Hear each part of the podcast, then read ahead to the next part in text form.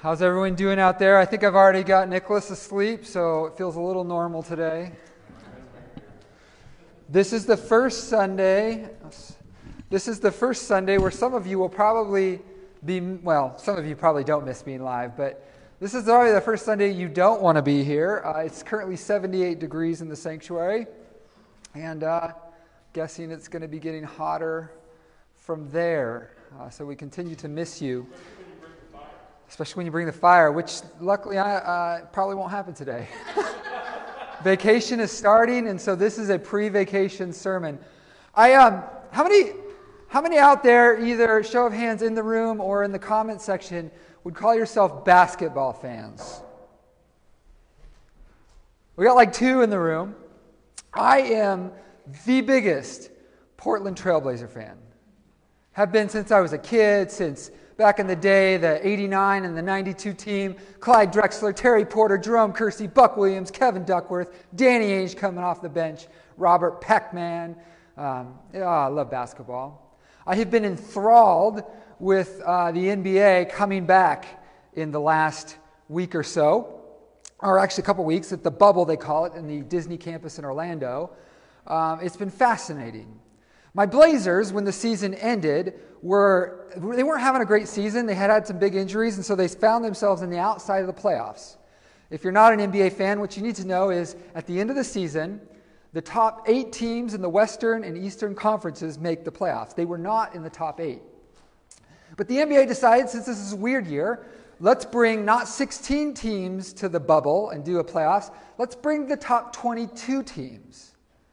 And let's give those teams that were just outside the playoffs a chance to win their way in to the playoffs. This is going somewhere, by the way, for those of you who are falling asleep. So my Blazers have played eight games and they won their way. Yesterday was the play in game, and they won their way into the playoffs. Starting Tuesday in the first round, they will, they will face LeBron James and the Los Angeles Lakers.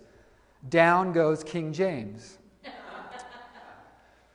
If you've watched or paid attention, the way they did that was their best player, who's probably one of the top five players in the NBA right now, Damian Lillard, went off. He, he won the most valuable player of the bubble uh, award. He, I think, had two back to back 50 plus games. He may have gotten 60 in one of those, I'm not sure. But he was, he was just crazy good. By the way, Pastor Regina, if you're watching this back, please ask your husband if he uh, is totally loves the fact, I know he's a Blazer fan as well, if he's uh, loving the fact that the Blazers are being talked about during a sermon. He, Damian Lillard killed it. Every game they played was close. It came down to the wire, and the, the person that put them over the top in nearly every game was Damian Lillard until yesterday. Yesterday, during the play in game to see who would officially get that last spot, when I was supposed to be writing a sermon, I watched the game. And they came down to the end of the game. In fact, at one point, they were down four or five points. It was what we Blazer fans call Dame time. Only when it came down to it, they did this interesting thing. When Damian Lillard was supposed to be dribbling and taking the shot, he passed the ball. And he passed the ball to their second best player, CJ McCollum, who I, it was three or four possessions in the row at the end of the game, the time you most want Damian to shoot, CJ took the shot. If you follow on the Blazers, which I did again, probably late at night when I was supposed to be studying for a sermon, I was reading on Blazer websites, and, and, and the story was told, Damian Lillard told it, was essentially he had a deep sense of the moment and the game and his fellow compadres he was playing with, that in this moment, he needed to pass the ball. CJ was the one to take the big shot, and he just needed to be part of the team. Now, let's see if you like this segue. I'm getting ready to go on vacation, and I have a deep sense. By the way, I'm not saying I'm Damian Lillard or the best player on the team. So every every metaphor breaks down. I'm like the I'm like the tenth person on the bench who didn't get in the game. But I know the metaphor breaks down. Whatever. Um, I don't want to take the big shot today. So I'm going to invite Pastor Terry, Pastor Sarah, Pastor Mark, and the marvelous minister Laura to come to the stage. Laura's eyes are glaring at me right now. Come get a stool, come get a microphone. Um, Sarah, if you're over there, I'm going to sit right here. You three, there's three stools, there's mics. Uh, bring your coffee. This is going to be fun. Thank you, Tabitha, for that good job. Today, um, the, our, our sermon, I, I probably should know what time it is. What time is it? Oh, good. We have plenty of time, just what everyone wants to know. the text today is supposed to be the stoning of Stephen. Um, the stoning of Stephen, when I was a youth pastor and in youth group, and I, uh, I talked one youth group Bible study about the stoning of Stephen, one of the teens said, Wait, they did drugs in the Bible? Yeah. Are we still good, Shay? Is it okay? Okay. Um, so today we're going to talk about the stoning of Stephen. It's from Acts uh, 6 and 7. Um, I'm going to not read the whole thing because that's crazy long and nobody wants to read through that. I'm going to read about five or six verses in chapter 7. Um, you might want to go back this week and read the story for yourself. And then I'm going to ask some questions. And, uh, and then we'll be done, and you all can shoot me for bringing you up on the stage. You have permission. Or stone. You can stone me. Stone you? That fits in with the story. But uh, dun Acts chapter 7. And I'm going to be reading someday. Maybe I'll come back from vacation with glasses. I am going to be reading verse. Oh, let's just go. Verse 54. Once. He's trying to read the Bible, Laura. Once the council members heard these words. Again, Stephen had given a really long sermon. I know you out there would know nothing about having to sit through really long sermons. Once the council members heard these words, they were enraged and they began to grind their teeth at Stephen. But Stephen enabled. We can, we can do the background all those things. No, no we're not. Do, we're not doing noises. you invited us, so you have. to. Let's not try. That would probably not go very well on the live stream. Oh, dear goodness. But Stephen, enabled by the Holy Spirit, like I'm going to need to be with these folks up here, star- stared into heaven and they saw God's majesty and Jesus standing at God's right side. He exclaimed, Look, I can see heaven on display, and the human one standing at God's right side. At this, they shrieked. and they covered their ears. Oh man, you guys are, Sarah, you're not participating. Um. Oh, that's. they covered their ears. Together, they charged at him. They charged at him. Don't charge. They threw him out of the city and they began to stone him. Again, for all the millennials out there, that's not drugs. The witnesses, dead silence in the room. The witnesses placed their coats in the care of a young man named Saul. Dun, dun, dun, dun. And they battered him with stones. Stephen prayed, Lord Jesus, accept my life. Falling to his knees, he shouted, Lord, don't hold this sin against them. Then he died. Saul was in full agreement with Stephen's murder. This is the word of God for the people of God, from the people of God. Thanks be, Thanks be to God. Now, before we get serious, I want to ask a question both to my compadres up here uh, as well as to the, all you on the live stream. So feel free to type your answer in.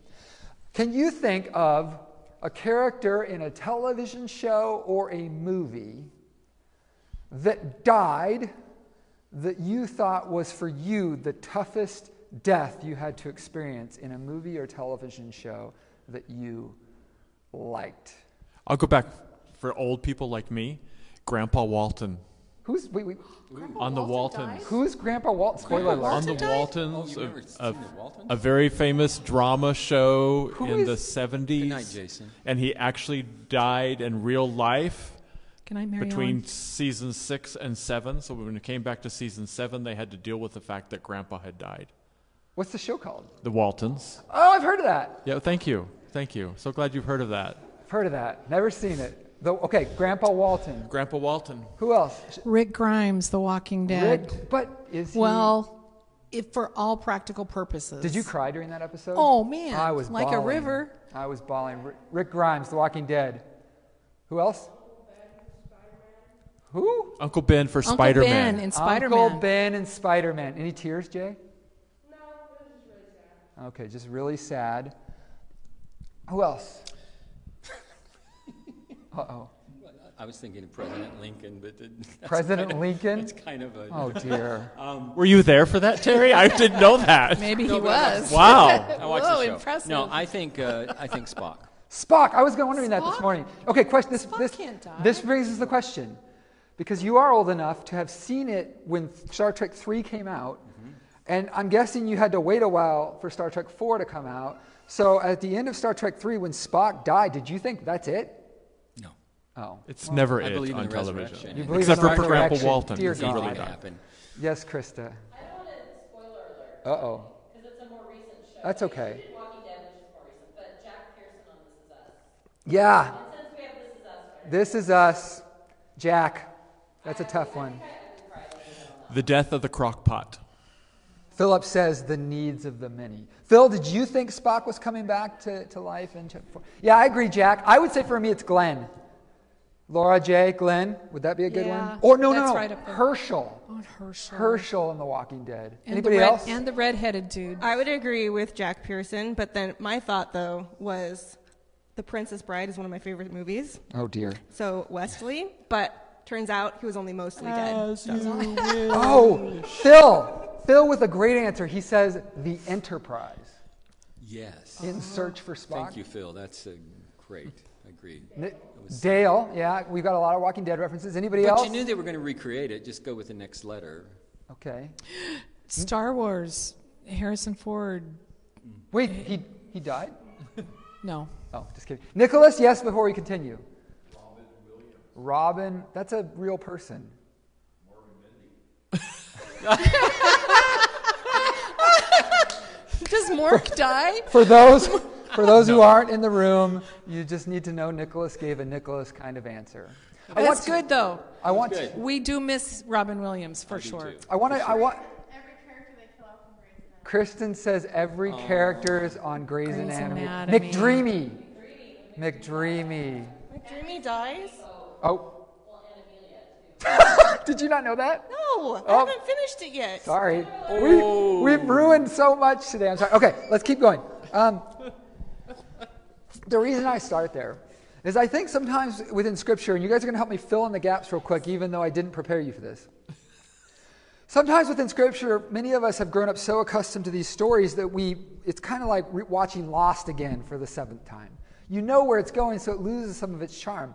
And so I think one of the helpful things is to try and go back and think about stories like Acts, much like a, a TV show that you don't know where it's going. So imagine, imagine like if Acts was a season. Maybe the, the first season of this television show would have been Acts 1 through 8. And so maybe uh, after the mid-season finale, maybe the mid-season finale would have been Ananias and Sapphira, where you got a death, but it's not death of really important characters, but it's enough to be a little shocking. You come back in the mid-season premiere and you're introduced to this new character, Stephen, and he's growing on the show really fast. He seems to be one of those characters you're going to want to stick around. He, he, he's pretty likable. He's, he's giving himself to justice issues. He's taking care of the, the Hellenistic widows. And, and it also says in there somewhere that there's a lot of wonders and signs that are coming out of his life. So we really like this character. But as this season one of Acts moves to the finale, you get to the, the last two, um, one or two episodes, and it's usually not just the finale that's good. It's usually those last couple episodes. Sometimes they shock you, and they put the death on the episode before the finale. And, and so you get to those last couple episodes, and this season is building to a climax. And in the climax of this episode, this character who we've grown rather attached to is arrested. So let's fill in the gap um, for some of us. Uh, do you remember some of the issues in play for why Stephen was arrested? Isn't this great that I didn't really give you a, a warning? There's a couple of backstories. By the way, I didn't tell, uh, I, they, this was not something that was on all our radars. A couple of backstories. One of them is uh, I always it's interesting to me that Paul, Saul, because he was both, um, depending on if you were to referring to him as a Hebrew or as a Roman. Um, Saul Paul was um, was a student of Gamaliel, and I'm sure a prize student of Gamaliel. And Gamaliel uh, is more liberating in this story, and he had just counseled them not to uh, uh, not to offend God by opposing the Jesus people, because it may be from God, and yet you already have this under. Okay, if we can't kill them in front, we're going to go behind, and they're developing a whole strategy based on a very conserving tradition uh, that Paul is in. Uh, but it, but it just the tensions between him and Gamaliel, I think, would be an interesting backstory. Yeah. Well, isn't it? It's threatening the temple, isn't it? I mean, it's Yes. threatening their security because he keeps speaking of this Jesus and this idea that they have, that he is going to destroy what, what is comfort to them. And like you said, what me plays a lot into who we are today. Um, they contrive this whole thing to trap him. They incite people. They have false witnesses. They have everybody come to right, try to rally um, the groups of people around with fake news, basically, to say, we got to get rid of this guy. We've got to say all these things that aren't even necessarily true because it's so threatening That's that right. the things that he's speaking of Jesus. And it wasn't just that it wasn't just threatening their comfort zone in the moment, but it was it was threatening one of the central pillars of Judaism, the temple. And and so they're taking the whole concept that Peter was teaching that was from Jesus and his life and saying this guy, you know, this guy says that he's going to destroy the temple. That's that was shocking and offensive and horrible, you know, and so Yep. they And not I only think- central to. also, go ahead, Sarah. Um, I mean, he's rocking the boat there for sure, but also Stephen is like the face of the compassionate side of Christianity, where he's like he's leading the people in serving the widows and you know and serving people food, and so it's not just that he's a proponent of like this new way of thinking and believing, but he's like getting to people's hearts. And it's threatening their power. That's Yeah. what I really think is Well, a real to- root. to underline that- Underline is power. We're, we're losing our power with the people. The, one of the things that Stephen does in, in the sermon he's preaching there, and I can't recall the phrasing, but I understand that he uses a phrasing that specifically come out as, comes out of the Essene community and, and says that, i in essence, and the Essenes had rejected the temple because they had rejected the leadership in the temple. And so he's using their critique, their way of describing the Holy Temple and, and their stewardship or lack thereof, and that is the, the deepest offense. I think it. Sorry, one more thing is that in addition to the power, it's also like he's the one taking action too, because you know the the Christian leaders are looking for people to lead the like the doing, the serving, and so he's like the face of action. This is so much fun. I've got four pastors plus myself, I, and I've got like three uh, questions I want to get to. So this is. hope you weren't see. planning on leaving Um, today. So uh, first, first observation. Yeah, Mom, if you could go start lunch, and we'll be here in a couple hours. Um, first observation. I do find it interesting within this text that you have Stephen, who comes out of that Hellenistic community, was, which was certainly within even the Jesus tradition, not the community of privilege. We saw that earlier. And if you even compare the Jesus tradition coming out of Judaism, they were the community that didn't have the privilege or the power. The, the, the Judaism did. They had the relationship with Rome, where Rome had given them some space. And so you have this tradition that holds the power. They're able to, in a sense, arrest him and put him on trial in ways that are unjust. And Stephen here is essentially speaking what we would call now today truth to power to a mob that will ultimately lynch him. How is it, or what is the space for us in the church, in our modern context, to inhabit um, a place that speaks to issues of justice, that speaks to issues of the kingdom, that speaks to issues of love, that speaks, as many say, truth to power, but, but in a posture of love and a posture of the kingdom of God. Lord, you want to go first? Well, I'm I'm just literally thinking of um, you know how to say things and how not to say them to start with, just on the on the surface of things. One of the things that always kind of makes me giggle is um, I think Stephen could have used a course from Mama June because you know they say uh, they say to him, are these things true? Are these statements, the accusations true? And he launches into the world's worst, or the world's longest sermon, best sermon, the world's longest sermon. And when he gets to the end of it, he has spent that sermon drawing connections between the mistakes that their ancestors made, you know, in in betraying the path that God had for them, and he draws that perfect conclusion. It's a it's a segue into saying you guys are making the same mistakes, but he kind of does it by saying, you know, you blockheads. Mm. Why are you, you know, like shape up? You're being idiots. And so he he's like he does this great rhetoric of building common ground and everything, and then he just kind of gets drives that thing at the end, you know, where he's like seriously calling. And so I guess my uh, initial thought would be how do we call out injustice in a way that Doesn't get a stone. that, that doesn't get a stone that how do we call out injustice and speak truth in a way that that allows for the dialogue to continue not necessarily for self-preservation but for the sake of the dialogue and for sake of the peace Yeah, I want to talk about the opposite side. I'm building on that though. Um, I, how, my question is how Judaism is a, was a faith tradition and is today a faith tradition that allowed safe place for people to disagree. Debating is their way of theology. They're closing that down here. They're, they're saying you can't say these things. And that's a violation of the spirit, even in that time of Judaism. And there's a loss in that. So the question I think for the church is how do we create safe place for voices that we that are atypical, that call to attention our sins, call to attention our weaknesses, or add new light to old scriptures?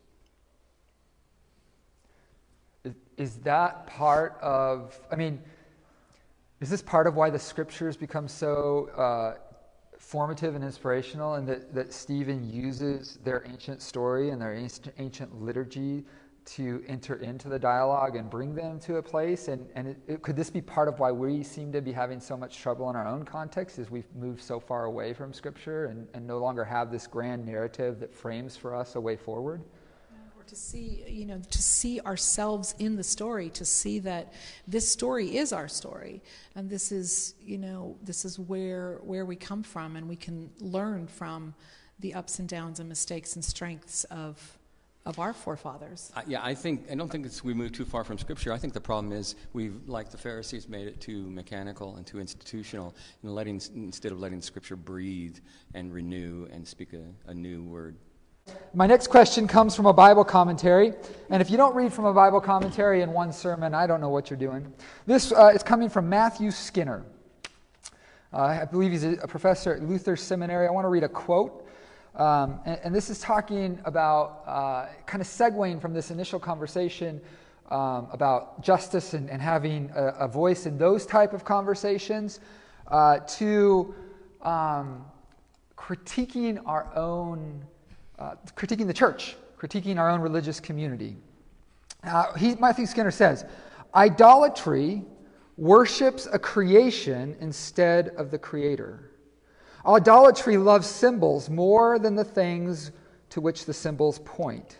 Idolatry satisfies itself with knockoffs and shadows. Idolatry imagines God can be contained and therefore controlled and owned. Because idolaters think they know where the treasure resides. They allow no alterations to their maps and they punish explorers with violence if necessary. Stephen's speech to the high priest warns about idolatry when it re proclaims God's dwelling as encompassing all of heaven and earth, not limited to a temple on a hill. He does not say the temple in Jerusalem is inherently idolatrous, but implies that some, including a core group in his audience, have come to treat it in an idolatrous manner, giving it outsized importance and becoming unable to glimpse other places in ways where God has promised to be present. Pastor Mark Woodward, um, you and I have talked a lot about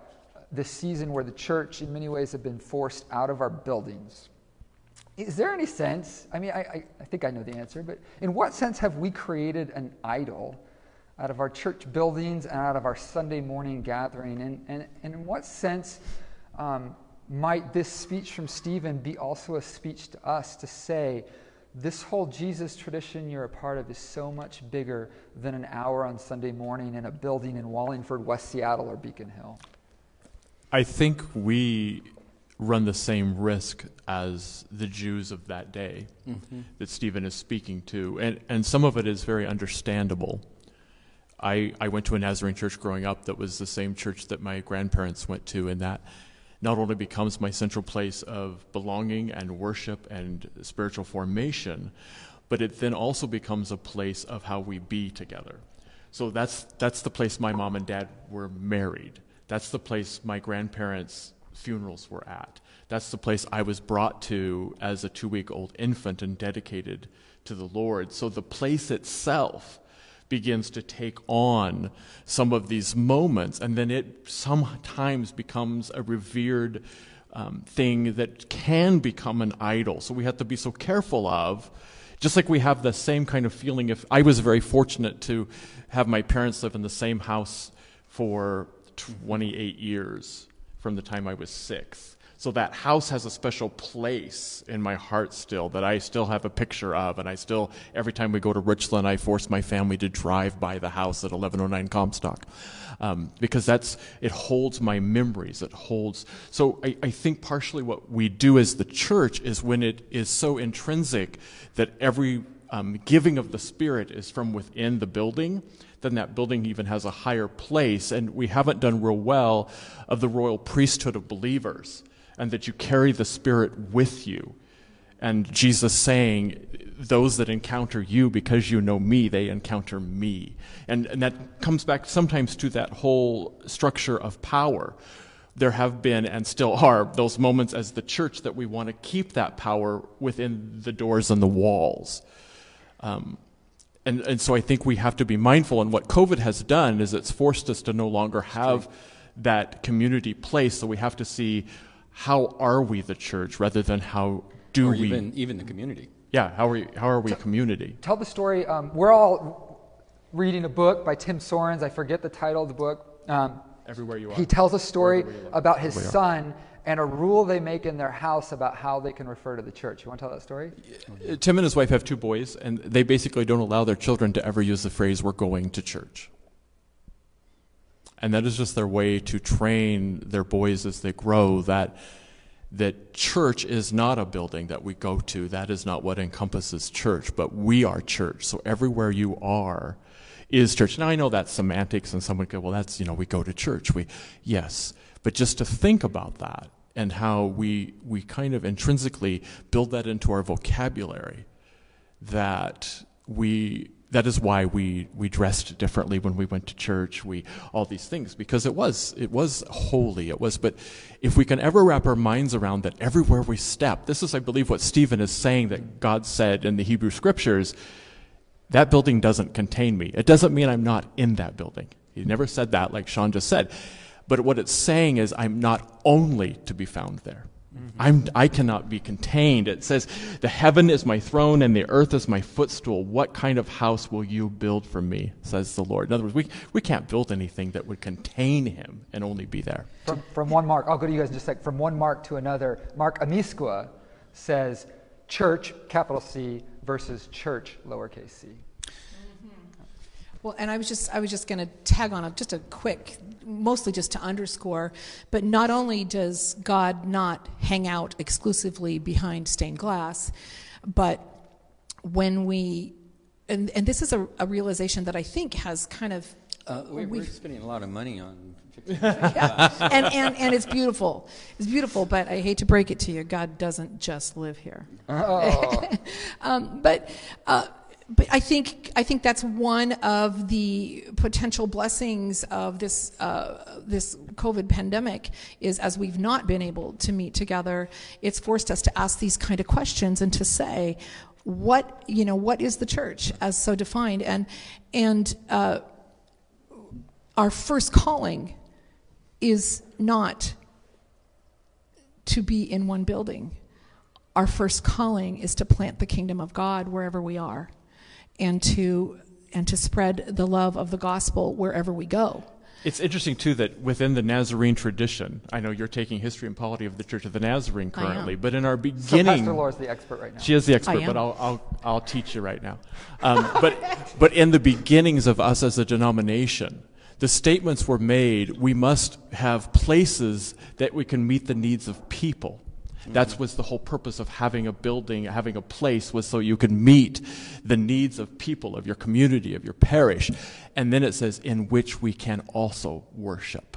Which is a oh, very Oh, that's deep. Catholic idea, actually. Right. The idea would- of a parish is. Which so like you think about how are we supposed to do that in COVID? I, I, I view it, and I don't know if this is possible, but I think we've done play space, which we've just blatantly stole from you and your genius. Um, but we can't really do play space at least the way we've done it over the last few years, where we would just have the doors open for three hours on a Tuesday and Thursday, and people come in and let their kids play in our nursery. Um, but is there a way to, if we had a bunch of people who are ready to clean, open it up to, to maybe no more than two families scheduling a block of time and then somebody coming in and sanitizing it in between i mean is there a way in between to still use our spaces as a gift for the kingdom in creative ways that maybe actually take more work but if we're going to truly embody the kingdom that work is worth it not saying that's Yes. the idea but yes. One last thing, if I may. one last thing then we're going to move to one more quote and then we're going to wrap it all up because my stomach's growling Your question implies, Philip's statement in here uh, makes explicit that reminds us that this is the memory of the church, and Luke is writing to the church, not to the Jewish community primarily. And one of the messages here is everything we've been saying, but there's a more pointed message by illustration that I think he's making. First is, you mentioned that they falsely accused him. They falsely accused Jesus. you got to talk louder i think by the way They falsely accused uh, Stephen, but they also falsely accused Jesus, and he's drawing that distinction. Jesus crucified himself by saying, I am. Stephen crucified himself by saying, I look and see Jesus at the right hand of God. Stephen says the same, Father, forgive them. And so I think whatever else is said, Luke's point is, wherever you are, be like Jesus. And I think also his point is being like Jesus, you may end up dead. Yes. yeah And we don't like that part of the story. I don't. Yeah. My professor from my uh, New Testament class, uh, Professor Thompson, uh, he wrote a Bible commentary. I want to read one more quote, um, ask a question. We'll give each person a chance to answer, and then we'll wrap it up and have communion. He says Stephen's speech is not the n- denunciation of the temple, and this is very much picking up on the one I read earlier. It's not the denunciation of the temple or the Jewish law per se, as his accusers alleged. Rather, he speaks against Israel's ongoing disobedience, as seen in her leaders' use of their religious fixtures to hide the truth about God's saving purpose in Jesus. The Jewish religious leaders expected God to conform to their religious institutions and entities. They tried to domesticate God, to exercise authority and political power even over God. Stephen's speech serves to challenge their presumptions that a transcendent God can be contained with a sacred place or a particular parcel of land and regulated by a powerful group of self appointed people, revealing instead this God to be making choices at every turn and fulfilling the promise of salvation. I'll stop there because if I read too much of a commentary, people will probably log off. Sarah, let me go to you first. Whenever we talk with people, we always share our presumptions, the things we know, the things we've come to believe, and, and inevitably we share those things because we think we're right. And I know I, I think I'm right about a lot. How do we how do we walk the fine line of having deep faith, assured faith, faith that shapes who we are, how we live, how we embody the kingdom, but also doesn't cross a line into domesticating God into who we want him or her to be?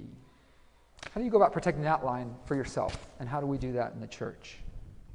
If I hear your question correctly, I think I would say that we we do tend to try to fit God into a box in the shape of who we think he is, and we make God too small.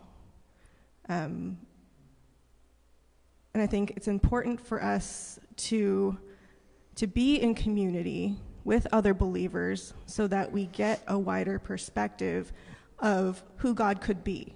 And that doesn't mean we're going to agree with everyone's opinions, but we have to be able to listen and to, to really hear what other people think and to be able to sit sometimes with the unknown and let God speak who He is to us without trying to project what we think onto Him.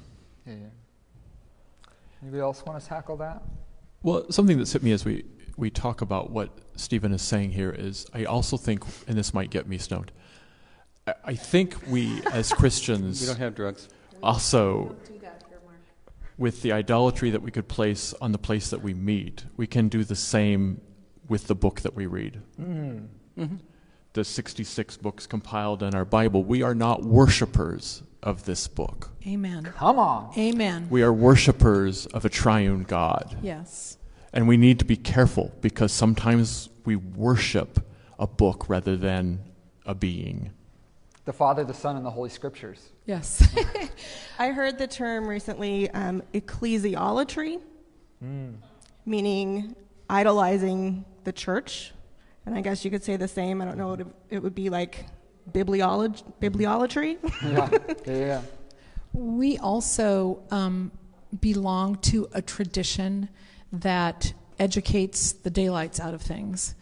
Um, we have kind of a history of having a cognitive approach to God. We kind of think our way to salvation. We think our way through our theology.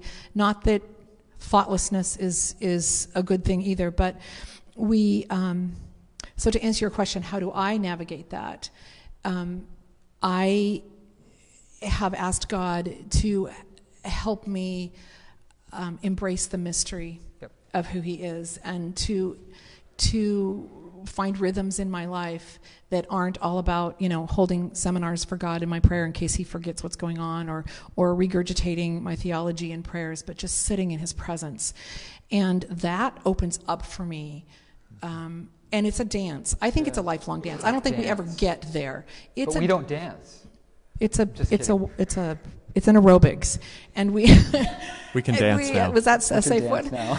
And we um, but but so um, so that so that God doesn't become domesticated because when you sit and in the mystery of who God is, you know He's way bigger than any of our any of our statements or thoughts could ever, ever, ever even begin. And so you just find yourself going, you know, wow. What got Jesus into trouble was not that he did liberal good things in the temple, healing people on the Sabbath, but that he claimed to be the temple, mm-hmm. and he claimed to be the Sabbath, and he claimed to be the law. What will get us into trouble in the same way is if we take the claim of the word seriously and become Jesus, small c.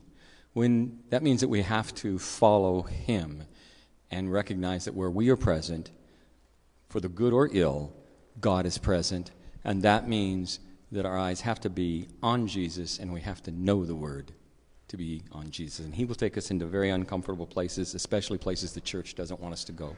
Uh, that's really, really good. Mark Amiskua, um, I don't know what your problem is, but uh, you keep saying, uh, good point, Mark. Good point, Laura. good point, Mark. Good point, Laura. I haven't heard, I haven't seen a good point, Sean, yet. But you are part of the team that's winning the game, so Hashtag winning. yeah. And, I, I, and to close this up before we come to the table, I think that the, the final point that I think is beautiful, and I don't, well, I'll give you guys, you can each have 15 seconds to close it down, um, is if you look at the way Luke tells the story, he has painted Stephen in the mold of Jesus. So if you follow Luke, I have another commentary, but I won't open it up now. Um, but if you follow the way Luke tells the Jesus story, Stephen also fills in that same mold. In the same way that uh, Jesus is accused, Stephen's accused. In the same way that they take Jesus outside the city to kill him, Stephen's taken outside the city to kill him. Um, Stephen's clothes are, they do something with his clothes. Um, in the same way that Jesus uh, or says, you know, receive my spirit, Stephen says, receive my spirit. In the same way that Jesus says, Father, forgive them, they know not what they do, Stephen prays a prayer of forgiveness for those who are chucking rocks at his face. And I think ultimately, Luke is trying to tell the church if you want to know what God looks like, right, you got to look at Jesus. But if you want to know who the church is also supposed to look like, don't look farther than Jesus. We, we are supposed to be a people that don't just have a religious tradition that takes us to a building once a week for 45 minutes or an hour and a half or three hours if Sean's really preaching. but we are a people who are supposed to follow our entire beings in the way of this Jewish rabbi, Jesus. Any last thoughts? Pengy's got a question. question. from the crowd. I'm not sure this is allowed, Pengy, but this is you, so.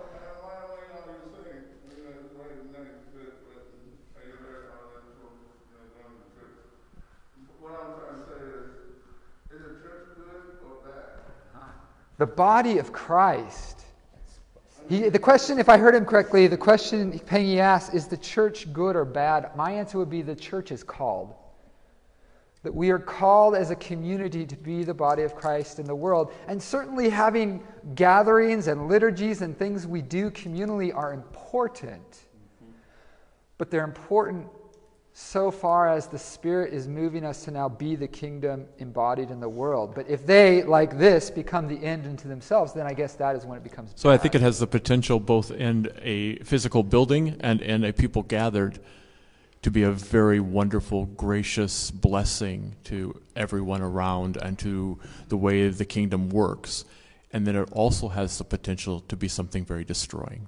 And as as church, we do we do exist with several identities. We are an organization. That's kind of how we flow. That's how we get the ministries to work sometimes. And and there are um, other hats that we wear. But I think in any time we get one of our other identities, say our organizational identity, ahead of our primary identity as the body of Christ, mm-hmm. then that's where um, idolatry happens and um, malfunctions of all sorts happen. That we are called first to be His hands and feet in the world and to and to plant the kingdom. That's our first calling. And I want to suggest that Laura, your professor that's teaching, your your teacher of your class, should just right now pass you to the end and give okay. your name. Yeah. Thank you, Mary. Amen. Thank you, Mary, for telling me that I had a good point. I don't think I made one, but I accept. uh, everyone said? Amen. Amen. Amen.